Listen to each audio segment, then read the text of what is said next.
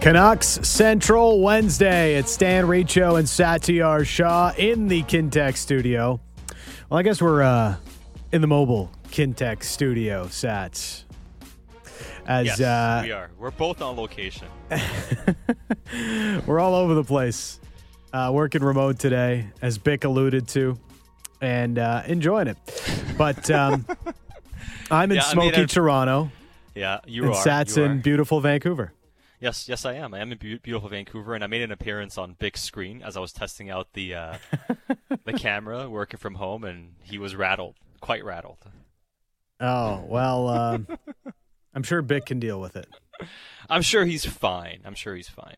He just can't get away from me. Even when I'm not in studio, he's gonna have to look at me.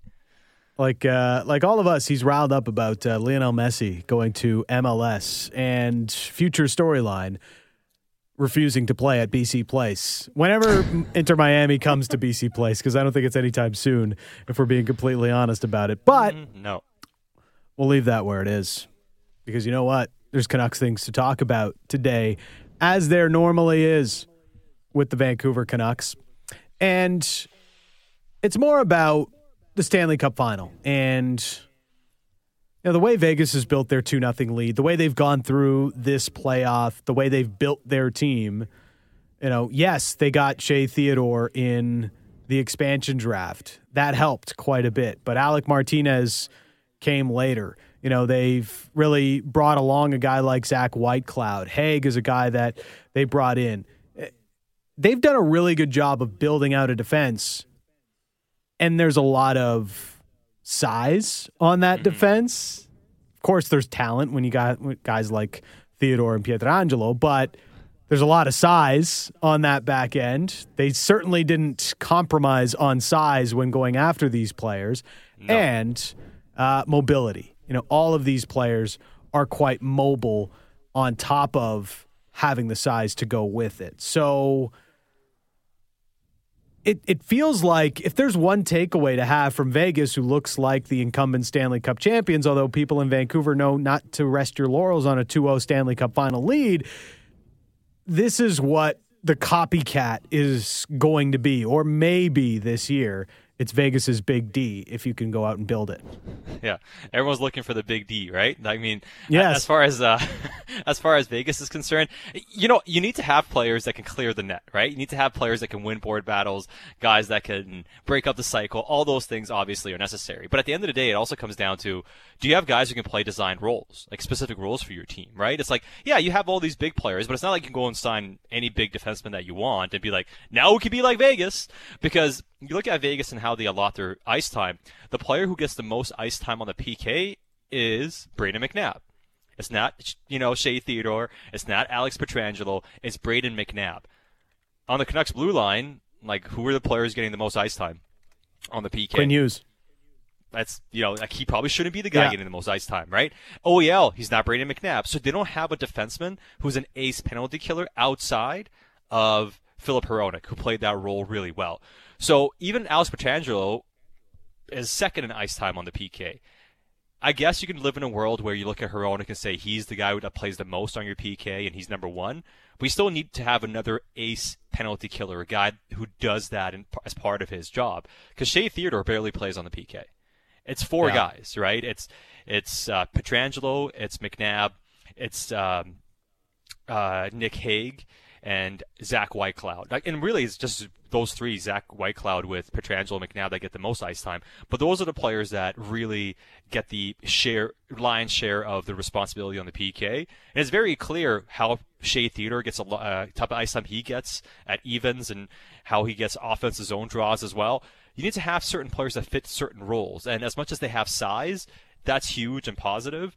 But they have players that are very specific in the things they can do, and it all fits really well with their group. Well, in the mold of the Canucks, you know, now that they've got Hronek, this front office would say they've got, you know, a top end defenseman on their top two pairs. Right now, it's about finding a partner for those two players, finding a partner for Quinn Hughes, a more long term partner, and also one for Filip Hronek on the left side. It may end up having to be Oliver Ekman-Larsson for this year or whomever, but right now the situation is you'd love to find permanent partners for those two that you can really be confident about. And you know, if you look at both of the Stanley Cup final teams, Radko Gudas, who does look like he's going to suit up for game three, um, you know, he's been a big part of Florida's success this year. And I've long thought he's an underrated defenseman. You know, a lot of people just call him a goon or whatever. That guy's a lot more than a goon. He's a good hockey player and a really strong defenseman and doesn't cost a ton either. Yeah. And then there's Brayden McNabb, who, as you pointed out, first guy over the boards anytime Vegas is on the PK, and a guy who's just been an absolute stalwart on their left side since expansion since they came into the league. They got him in the expansion draft as well. And he comes super cheap. Like these guys don't have to cost a ton. Hmm. It's just about finding the right fit for what you are looking for on your roster and when you have players to build around, right? Like to your point, if, if you have Pietrangelo who takes up a D pair, you have Shea Theodore who takes up a D mm-hmm. pair, then it becomes about what type of skill set do you need to supplement those types of players? Well, you don't need to pair Hronek with another Hronek type. You don't need to pair Quinn Hughes with a Quinn Hughes type you don't even necessarily go, need to go find the best all-around defenseman. Can you find a guy that does those things specifically well? Because if you put Brayden McNabb with let's say somebody who's not a high caliber defenseman, that D pair is going to struggle to some extent, right? Because he's not going to be able to do certain things those guys are able to do. But if he's sitting there as a guy that's supplementing the weaknesses of a talented player like a Shea Theodore, for instance, well, what what happens? You're asking less of him. You're allowing the, the skill guy to do the things he does well effectively, and that should allow you to be able to have a far more functional D pair. And I look at the Canucks blue line, and th- that's the issue is as good as OEL might be and, and in theory could be, how is his fit on this blue line? Like, unless he somehow finds a way to be a good penalty killer again, and all of a sudden reinvents his game playing alongside Filip Hronek, it probably looks like his best role is to be a third pair defenseman, right? I mean, moves yep. up when time is needed or whatever. But are you giving him that type of responsibility? Because you can't play him on the PK, really. You can't play him on the power play. So, what? How yeah. do you get the most out of him? Can he be your Shea Theodore in in some sense where Quinn Hughes and Hronek, they'll get a lot of ice time in different situations. And then here's a guy that you use maybe in, in more strategic ways to allow him to give you some surplus value because you're not going to be able to lean on him to go out there and, and play 25 minutes in all situations. Well, if you if you look at how OEL has been used, he's mostly been used. Now we have a very short sample with Rick Tocchet, but Travis Green in that short stint, tried to use him as a shutdown defenseman with Tyler Myers. We saw Bruce Boudreau keep that going, and it did not have success, especially at the start of this season when yeah. OEL had a ton of struggles this year compared to even his first year in, the, in a Vancouver Canucks uniform. So it's hard to imagine OEL playing bigger minutes, but – he's got to at least play a third pair role. He's got to right. at least be able to play second PK minutes. Like he's got to do something. He can't just like trot him out there at five on five completely sheltered minutes. Like that's that's a tough look. You need to get more out of him than that. Well, you do, and, and I think I think you put him, you sheltering him on the third pair is the worst case scenario if you're not buying him out, right? It's like, hey, it hasn't worked out. One of the things we've discussed quite a bit over the last little while, let's say the last few months, has been, you know, what are some models Vancouver can follow to some extent? Like, mm-hmm. what are some teams they can emulate and, and, and try to be like? And one team that comes up on the high end has been uh, the Dallas Stars, right? Because you look at a team that only a couple years ago looked like, hey, they're capped out, bad situation, and now things have changed. There are some, some things that are comparable on their rosters. But what was the big thing they got this year? Jamie Benn found his game again. Like, you know, like he, he found his game. He played at a super high level, and that allowed a team to take a big step forward. Now, I'm not expecting him, OEL, to be Jamie Benn, who played at a nine, ten million dollar level this year. Like he played at a star level this year. But can he be Tyler Seguin? Mm-hmm. And Seguin, even though he's making eight or nine million, isn't playing at a level. Didn't play at that level this year, right? But he still played yeah. at maybe a five million dollar level. He still gave, you know, top six caliber play. Gave you good two way play. Gave you a little bit of bottom line. He was he held his own defensively. He did a lot of positive things for that team. It's just not worth the money you're paying for it. But yeah. he still played and a stepped feature up in the role. playoffs too. Exactly is that the best case scenario for OEL? I think it is. That, and I'm not saying it's going to happen, but the best case scenario to me is he finds his game kind of like he did last year in the first half of the season, not this past year, the year before, before it all fell apart. And you're able to find something with him and Hronek.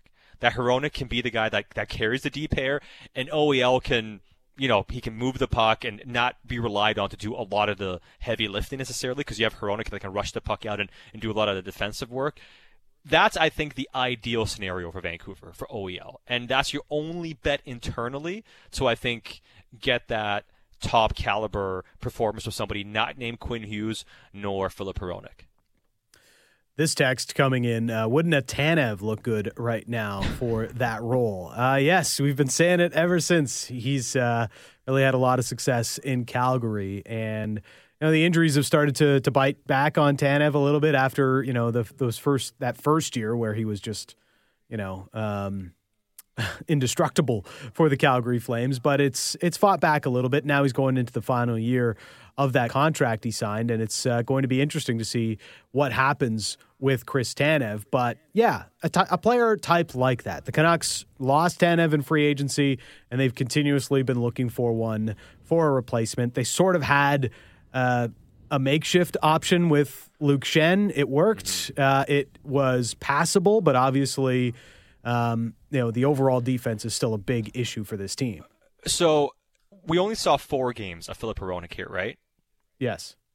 And obviously, you know, Luke Schenn was also shut down and, and whatever it was. If you can't find the player you're looking for, how beneficial would it be if you find a way to move Myers? Mm-hmm. Can Schenn plug that gap for a year to be your go one of your go-to penalty killers? Is that asking too much of him at this stage?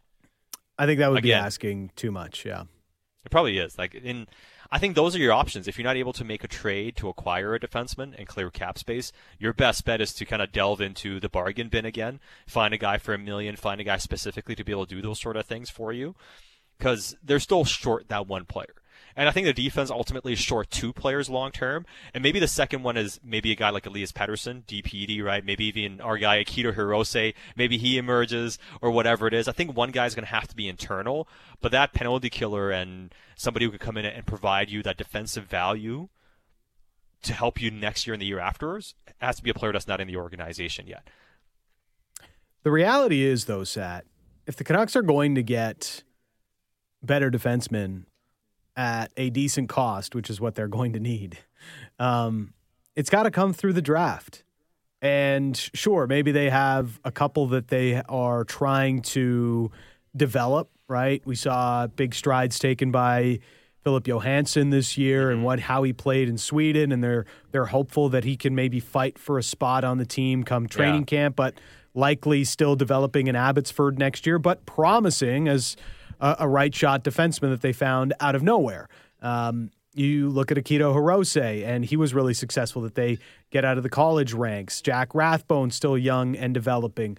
All of these are possible. Elias Pettersson, very good D plus one year, draft plus one year for the DPD that they drafted last year. So there's some promising things, but still very much not a lot and still lacking at the high end. And so the more I think about it, the more I look at the draft here, 11th overall. And while, yes, there's going to be some very tantalizing players on the board at forward, the more I look into some of the D prospects in this draft, the more I am intrigued. Yeah.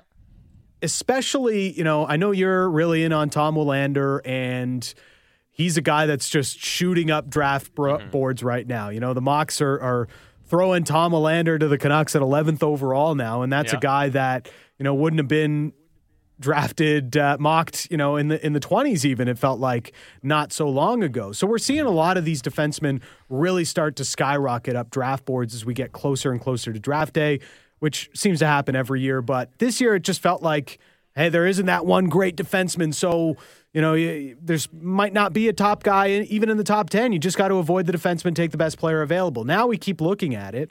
It seems like there's more defensemen there than we had originally thought or had originally suspected.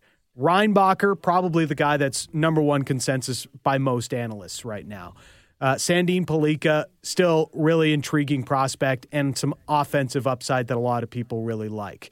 Gulyayev is one that's a little bit torn, but has a ton of offensive potential that people are really into. You have Tom Willander, who you spoke about and really like. Dragicevic is yeah. somebody that uh, you know keeps getting picked up a little bit here and there. There's certain people that really, really like Dragicevic, and yeah. you see him on some certain analyst boards. But the one guy that I've been looking at a lot this week is the Russian, Dmitry Simashev.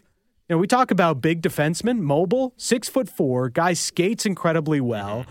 And moves the puck pretty well. I know he had zero points in the KHL, but he's a 17 year old playing in the KHL. Yeah. So, you know, there, there's a little bit of a caveat there. Uh, just give the kid his due. Playing for a big team in the K as a 17 year old is pretty impressive. And I'm starting to wonder if, you know, he's one of the guys that's underrated that we could be looking at in the top 20, maybe even top 15 of this draft. He's one of the more fascinating guys when you look at some of the draft boards, you know, and you know we've spoken to uh, a few scouts, and I know as you, we were talking earlier today, you mentioned that um, Shane Malloy's been big on uh, Simashev as well, and he's a guy that's spoken of friend of the show. of him. Yeah, huge friend of the show, and whereas you start looking at other draft rankings now, I've seen him uh, as high as nine and ten, whether it's elite prospects or McKeen's. They have him at that high, which shows you they view him as one of the best, if not the best defenseman in the draft. So you see a lot of variance. And then you see other lists, whether it's Bob McKenzie or Craig Button, that have him at 35 and 49. Now McKenzie's was his midterm rankings, for instance. But here's what we're talking about, right? We've been talking about how you're seeing guys being ranked 20, 30 slots you know, different from other t- places. Like how often yeah. do you see these in drafts? Like you're seeing a guy be nine on one list and 49 on another list. Now the Russian factor could be coming into it as well, and we're seeing that being an issue for teams. And you know, we'll see if that plays into his ability to come over and whether they feel there are obstacles there, much like Michkov, for instance, and maybe there are things that push him down a little bit in the industry.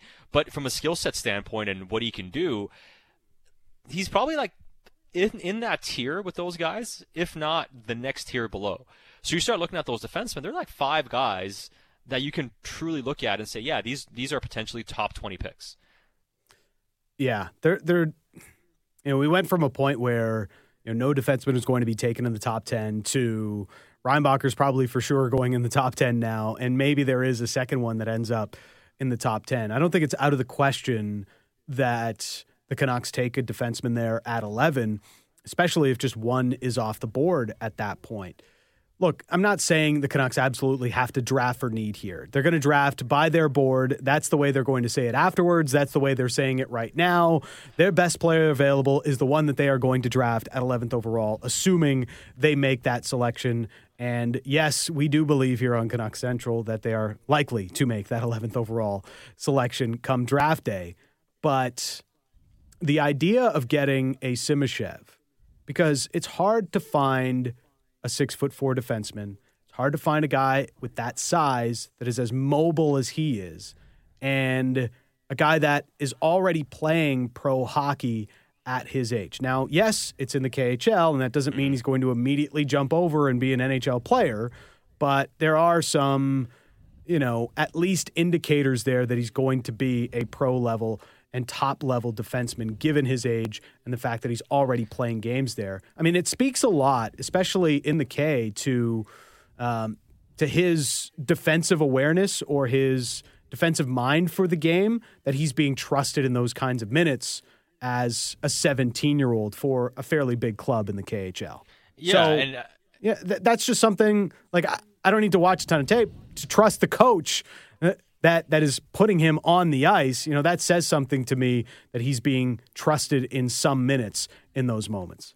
Yeah, and I mean, I think it's, it's a very positive thing, and I think he's one of those players that might be somewhat undervalued because of his defensive ability and, and the things that he can provide for you. But there are other players that are also kind of playing pro. Like the reason I, you know, I'm a big fan of what um, uh, Tom Willander's done this year is because he's done it at the pro level, at the SHL yep. level. Same thing with uh, Axel Sandin Pellikka. He's been doing it at the SHL level, and you know, for draft eligible players playing with pros, you know, that's a feather in your cap. Look at David Reinbacher and the things that he's been able to do as well, right? I'd say if you're sitting at number 11, though, do you take Simashev over the righties? That's the hard part. Probably not. No, right? So what the way I view it is, if you're sitting there at 11 and you're set on taking a defenseman, you're probably taking one of Reinbacher, Sandin Pellikka, or Willander. I'd say like Yeah. one of those three players you're probably nabbing, right? If you move down, however, now you're starting looking at Dragicevic. You start looking at Simashev potentially, Gulyayev. And are you willing to bypass those players to go down and take one of those types of mm-hmm. defensemen? I think that's that's It's- a question the team is going to have, have to ask itself. And I think, you know, when you look at it from your own perspective, are you willing to go down and take one of those guys who isn't a righty necessarily? I, I'm not. I see. I'm big on taking best player available, and I'm, I'm still about best player available. Yeah. Righty defensemen are such a scarce asset. Like I'm, I'm, Yep. I'm using every tiebreaker for righty defensemen. Uh, uh, to find a right shot defenseman that you really like, hard to really pass that up when you get there to the draft. And when you get there, to, it, it comes the same with centerman, right? If you are at a position in the draft and you like a centerman, the tiebreaker and a winger, your your tiebreaker is always going to the centerman, and that's the way that it's generally worked. That's the way it's definitely been trending over the last few drafts. And to have you know right shot defenseman in a draft that's supposed to be shallow for defensemen, you know three potentially the first three defensemen drafted could all be righties here with Willander, Pellikka, and Reinbacher. So I think that is another interesting part here. But what I what I really like about Simashev again is the size speed mobile combo that he brings. You know, you think about Vegas's D and and one tweeter saying this it wasn't Pucker Glenn. Vegas's defense wasn't built overnight. Took some time uh, and doing some aggressive signings and trades. Absolutely you know that that's kind of what you have to do and Vegas is maybe the best example of being aggressive in trade and free agency in order to build your team but I mean, we've been waiting a long time. It's not like the Canucks have just decided to be a good team now. We're talking about years of trying to get somewhere, Yes. right? It's like it's, it's like I get it. We got to be patient, but everybody's been patient for a while. It's not like they just decided today to become a good team again. It's like you know, failed restart after failed restart. patience uh, doesn't doesn't come over overnight well patience is uh, has been Canucks fans have had a lot of patience. Let's uh, let's be honest about it with the way that the team has gone. My point is on the big defenseman.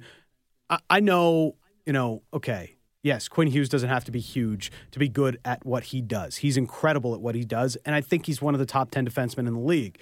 But there is a part of the game where size is still valued and should still be valued. You have to be able to skate at that size. But the thing about a player with the profile of Simashev is six foot four and can skate. Think about your ability to recover when you are that size. Think about your range Yeah. when you are that size. How much space, how much ice you actually eat up just because you're so hard to get around. And that's one of the things about Vegas' size on D. There's so much less space just because they eat up so much of the ice with their size and their range.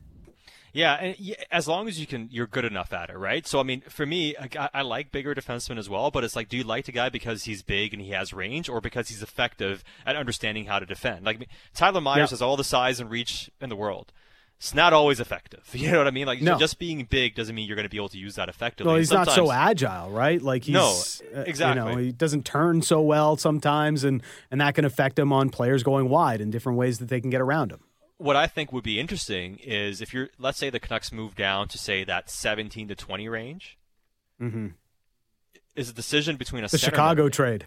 right? Yeah, yeah. For instance, right, is a decision between a centerman and you know a lefty defenseman because the righties may all be gone by that point, right? Like it looks Yeah. like the righties will get pushed up and kind of be gone in that top 15 range potentially, and if that does come to pass. Then you're really looking at maybe Dragicevic, depending on how you view him, or one of the better lefties available. You know, and Simashev mm-hmm. f- falls into that how how how highly do they view a player like Otto Stenberg, for instance? Uh, you so last week when you were away, we, we were kind of talking about the draft a little bit. We were talking about some of the centermen and you know who to look at. And one player whose name that I've heard a lot about more, and we've t- spoken about him a little bit as well, is Otto Stenberg, right? And doing a little bit more digging on Stenberg and, and watching him play and everything, uh, what I find really interesting is he played on the same team, Frolunda, as Philip Johansson in this, this past year. Mm-hmm. The Canucks scouted that team very closely this year. You know, whether it's Right. uh, Mikhail Samuelson and those guys, they, they, they watch Frolunda a lot. Otto Stenberg had a very impressive year for a young player playing center at the SHL level this year. Is that a decision you're looking to make then? Between a centerman potentially at that range like a Stenberg type, or are you looking at taking that big defenseman who may be available? Like those might be some of the intriguing decisions the Canucks might have to make at that range. Some more uh, traits and ideas for what the Canucks can do to build out their defense and their draft strategy coming up later on this month. And uh, text inbox 650 650. I see your Nikita Tryamkin texts. Okay. Stop. You can't play. Not not every player is Nikita Tram. Just because he's a big Russian defenseman doesn't mean he's exactly not. like Nikita Tryamkin. No, listen, Nikita Tryamkin is a talented hockey player, right? I'm not going to say Nikita Tryamkin sucks. He's played NHL games. Yeah. He's not going to be an effective NHL player. And and people that scout him closely, and I and I've spoken to scouts and, and who watch him closely in Europe and NHL people, they do not believe his game is going to be able to translate effectively to the NHL. He can come up and play, be a seventh defenseman, maybe play 20 games here and get some games in and play seven, eight minutes a game, maybe 12 here and there, but he's not going to be a player in the NHL. Just stop it. Just just let it go. Just forget about it. Okay, just just let it go. Forget about it, okay? Forget about it. All right. It's Dan Riccio, Satiar Shah. You are listening to Canuck Central. The most opinionated Canucks show out there. Canucks Talk with Jamie Dodd and Thomas Drance. Be sure to subscribe on Apple, Spotify, or wherever you get your podcasts.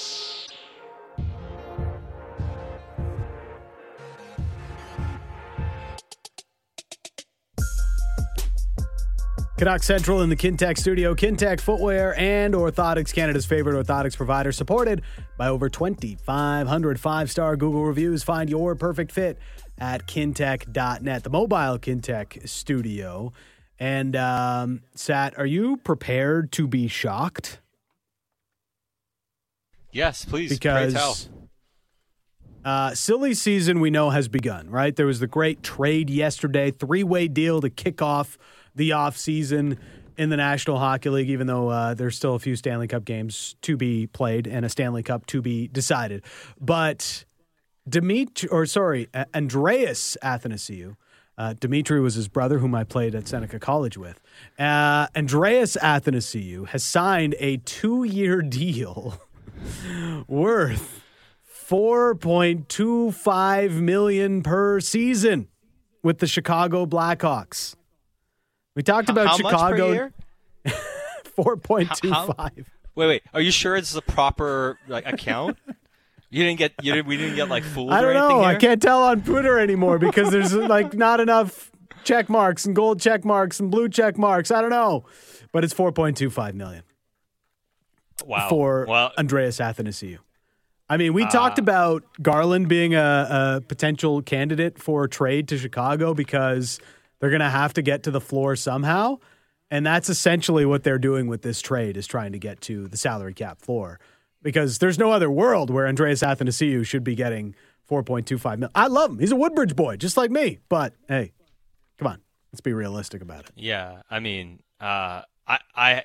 I can't use this comparable anymore because it, it, it just would be wrong in on so many different angles. But my, my favorite my, my favorite comparable for and Andreas Athanasiou um, is something I can't say right now. But essentially, Okay. I, I, he's not a player I want to play four million dollars to. Like, I- he's just not. I think I think Anthony Beauvillier is a better hockey player. Oh, yeah. for instance. And I mean, Yeah. but maybe that's the same type of you know stylistic guy, right? But Uh, Andreas Athanasiou, 4.25 million with the Chicago Blackhawks. Uh, we him. pay this man 4.25 million if we had it. Uh, it is Kevin Woodley, our goalie guru, InGoal Magazine and NHL.com covering the Vancouver Canucks. What's happening, Woodley? You got it somewhere. Come on, dig around the couch cushion. we could get 425, maybe not 420, 4.25, but maybe four Yeah. and a quarter. Like, is it enough for a coffee? Tall, maybe not a grande, Is- is- maybe not a venti, but we can. Yeah, is coffee. four. I was going to say, is four and a quarter even enough for a coffee these days? Probably not. Um, Depends on where you buy it. How are you guys? Uh, we're doing uh, we're doing well. Just uh, reacting to that uh, contract signed by the Chicago Blackhawks. There's a lot of interesting news going around the league right now. We'll, we'll get into some of it uh, because uh, there could be some goalie movement happening this off season. Um, but on the Stanley Cup final, uh, I guess the biggest question going into Game Three here is for the Florida Panthers: Do you stick with Sergei Bobrovsky or do you go with Alex Lyon? I think you stick with Sergei Bobrovsky. I mean, at the end of the day, as badly as it went, did it go any better for Alex Lyon? Yeah, No. Like, you know, not really. Um, and that's not with any disrespect to Alex Lyon, who has established himself by getting the Panthers into the playoffs and throughout the season as a guy who, you know, I think was always thought of in that three hole, and I think there will be some teams that look at him as maybe, you know, having being viable as a number two, and that's, you know, feather in the cap. Like this is an aside, and I'm I'm good at sidebars, but um, another feather in the cap for Leo Luongo, their American Hockey League development coach. I think a lot of people that don't really know the position or aren't familiar with the people around it see the last name and assume he's there because of his brother. Um, forgetting the fact that I think he had that job before Roberto Luongo went into the director role, had it for a while. And it just seems every time Florida has needed a guy or a guy has needed to be rebuilt confidence or structure of his game, um, Leo's done that job with their affiliate. You think of Chris Driedger and where he was leaving the Ottawa organization, starting in the ECHL with Florida, to the results he had with the Panthers that earned him the deal in Seattle. Uh, you think of Alex Lyon. You, there's a few other names that were quickly obscure within a year or so.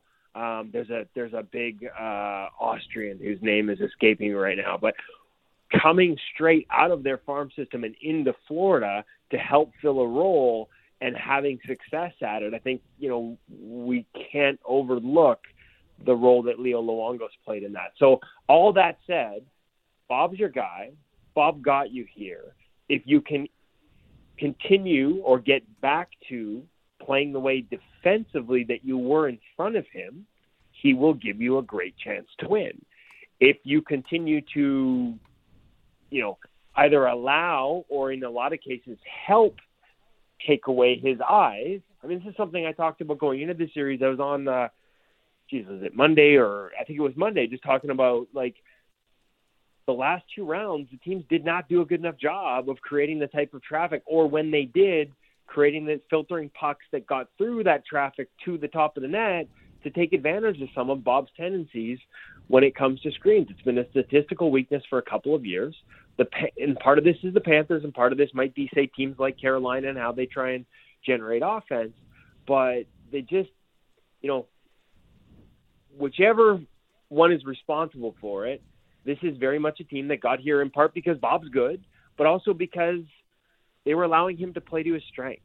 And you know that's one of the things that you know I think goes into that in terms of in terms of the traffic and I mean just general overall too many chances um, but for the most part, it's the types of chances uh, that they've given up in the you know in, in these games that I don't see.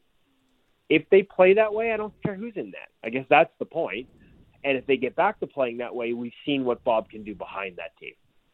Well, and you know, I know it's you know it's not directly a goaltending question, but given how Vegas has played and how Adin Hill's been able to hold his own between the pipes, how hard is it going to be for Florida to come back from an 0-2 series against a team like the Vegas Golden Knights? I mean, it's not going to be easy, but everything that we just said of like think of the narrative that surrounded the the playoffs that Bob was having mm-hmm. and the advantage that he gave them going into the Stanley Cup final and think two days later, you guys are asking me, or two games later, you guys are asking me who should start for the Florida Panthers, right? Like this can change in a hurry. Mm-hmm. But again, I think it's funny because it, it's almost a non-goaltending answer from the goalie guy. But I think a lot of this is sort of predicated on can you get are you going are you going to continue to either allow the other team to dictate or your inability to get to his weaknesses, or are you going to play to his strengths, right? And so um, Adin Hill deserves a lot of credit for what he's done. I said going into this, I think it would have surprised a lot of people, but I, you know, we, we talked about this, I think last week, like on a overall performance through the playoffs because Bob had played more, he had the higher uh, goal saved above expected. But sort of on what I would view as more of a per shot metric, more of a rate metric, uh, save percentage differential, Adin Hill was actually better than Sergei Bobrovsky with similar expected base numbers when this series started.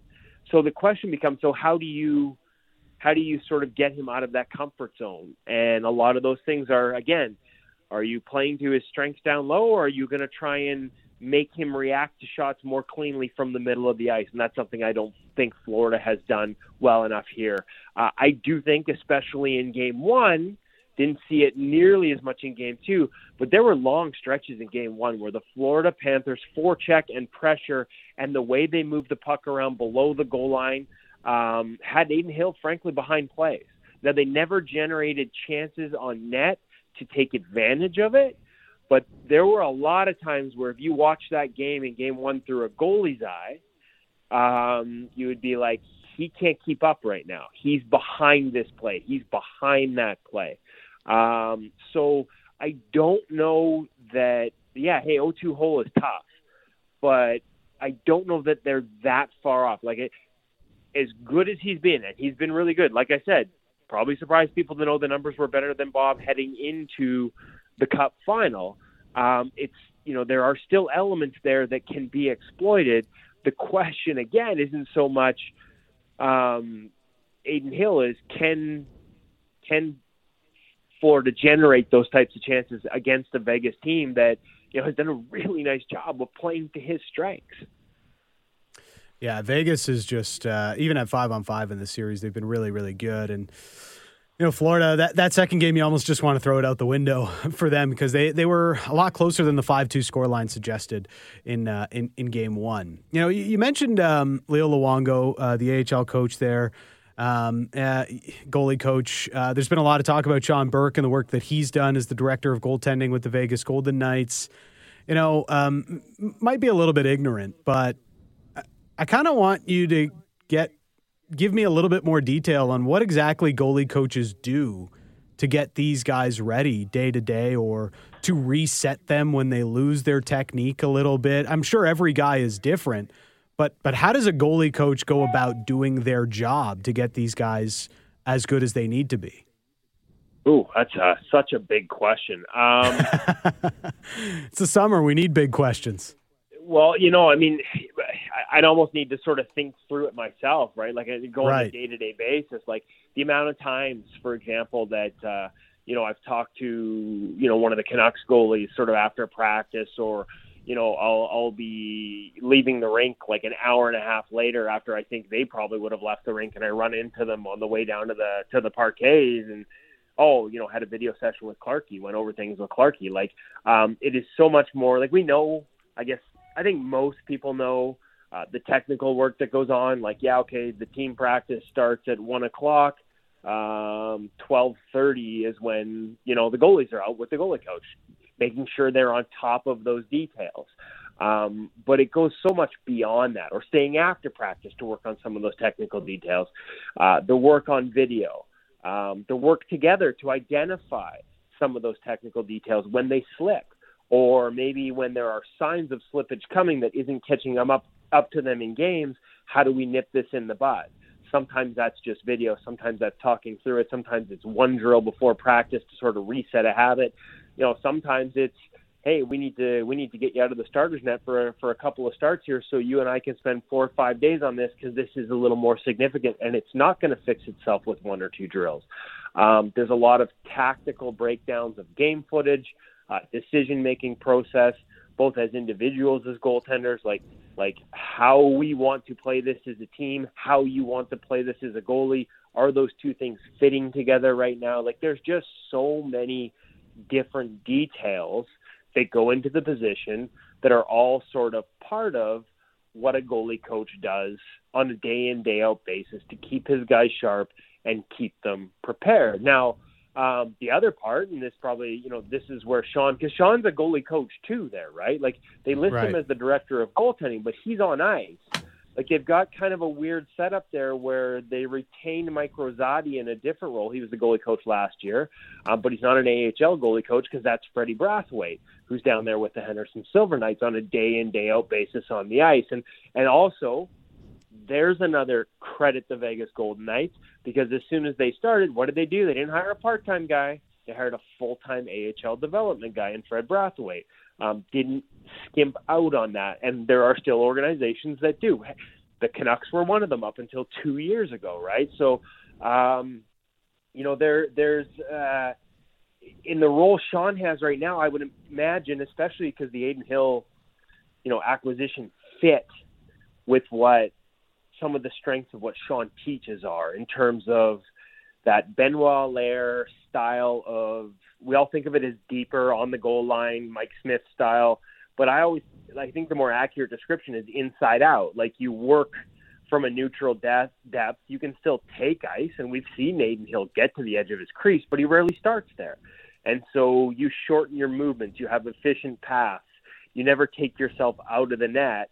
Um, you just sort of simplify the game, and if you have the size and and and the hands that Adin Hill does, like it, like he seems like that prototypical Sean Burke type goalie. So I would imagine when that acquisition was made, and we talk about horses for courses, um, you know, in terms of that that golf idea that some courses suit a cer- uh, certain style of or a certain the eye of a certain type of golfer.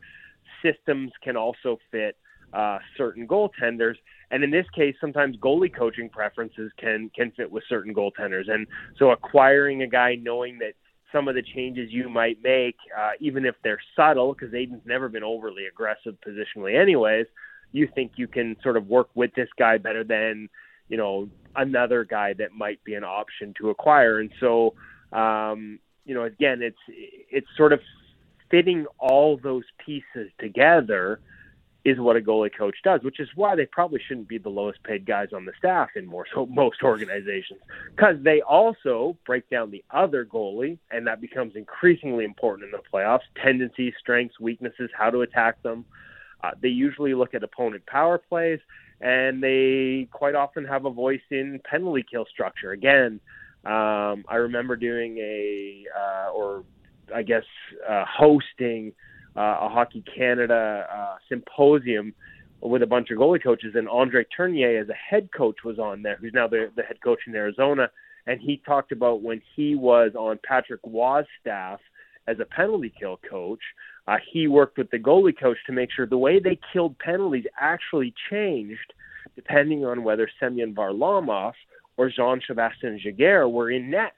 And that's the goalie coach working with him as the PK coach to make sure that how they attacked other power plays fit with the strengths of their goalies. And in that case, those strengths were so different that they actually had different tendencies in terms of how they PK'd, depending on who was in net. And so, you know, a goalie coach can have – an impact on all of those things from a top down who you acquire, who we draft, do we have coaches at every level that are going to support the same messages specific to those goaltender strengths, to how we play on the ice, working with the assistants, how we kill penalties, looking for tendencies on how we attack on the power play based on other goalies, and then, oh, yeah, doing all the video work tactically and technically and on the ice to manage the strengths and weaknesses the ups and downs, the highs and lows of the season, which e- with each goaltender, and in Vegas's case, that's quite a few. So, um, like I said, it, it's a long answer because there's a lot of different things, mm-hmm. and each guy has, much like a goalie has strengths and weaknesses.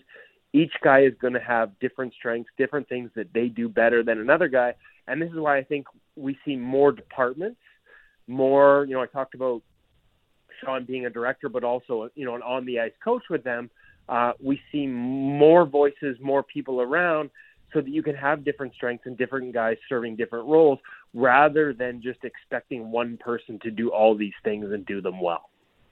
Well, and you know it's super fascinating, and I know in Vancouver they have relied on Ian Clark too, so it seems like they've, you know, they they're very. He's, he's a one man goalie department for sure. Yeah, he really is, right? Like he, he truly is. Now, you know, we also need to ask you kind of about some of the stuff happening around the National Hockey League because you know we got a trade. We had a goalie trade the other day. We had we saw a National Hockey League goaltender with term get traded. Now the Kings had to give up quite a bit to get rid of Cal Petersen's contract. But before we get to Carter Hart and his value, what do you make of Cal Petersen that contract dump? And is that a player who can be redeemed, or it is what it is with him?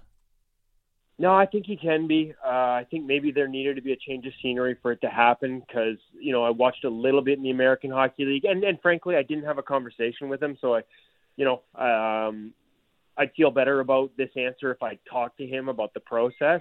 But I I saw things in his game still, um, you know, at the American League level this year that I think led to him ending up in the American Hockey League level from the NHL. Um, and and listen, there are strengths in his game. I remember before he had his breakout season, I was patting myself on the back because I called his breakout season because both the numbers and the eye test matched up.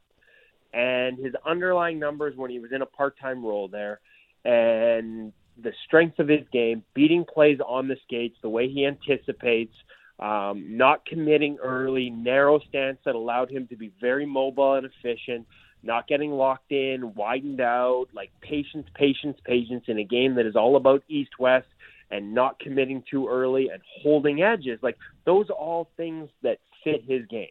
He gets to the NHL, he gets the ticket, and it all seemed to erode. Um, for lack of a better term, when you watched him towards the end there, it's like, and this can happen.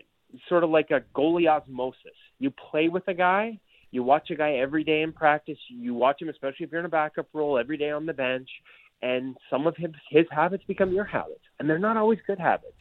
And I've had more than one person say this to me, people that I trust as observers of the game and of goaltending talent, say that they felt like he became a, there's a little too much Jonathan Quick in his game.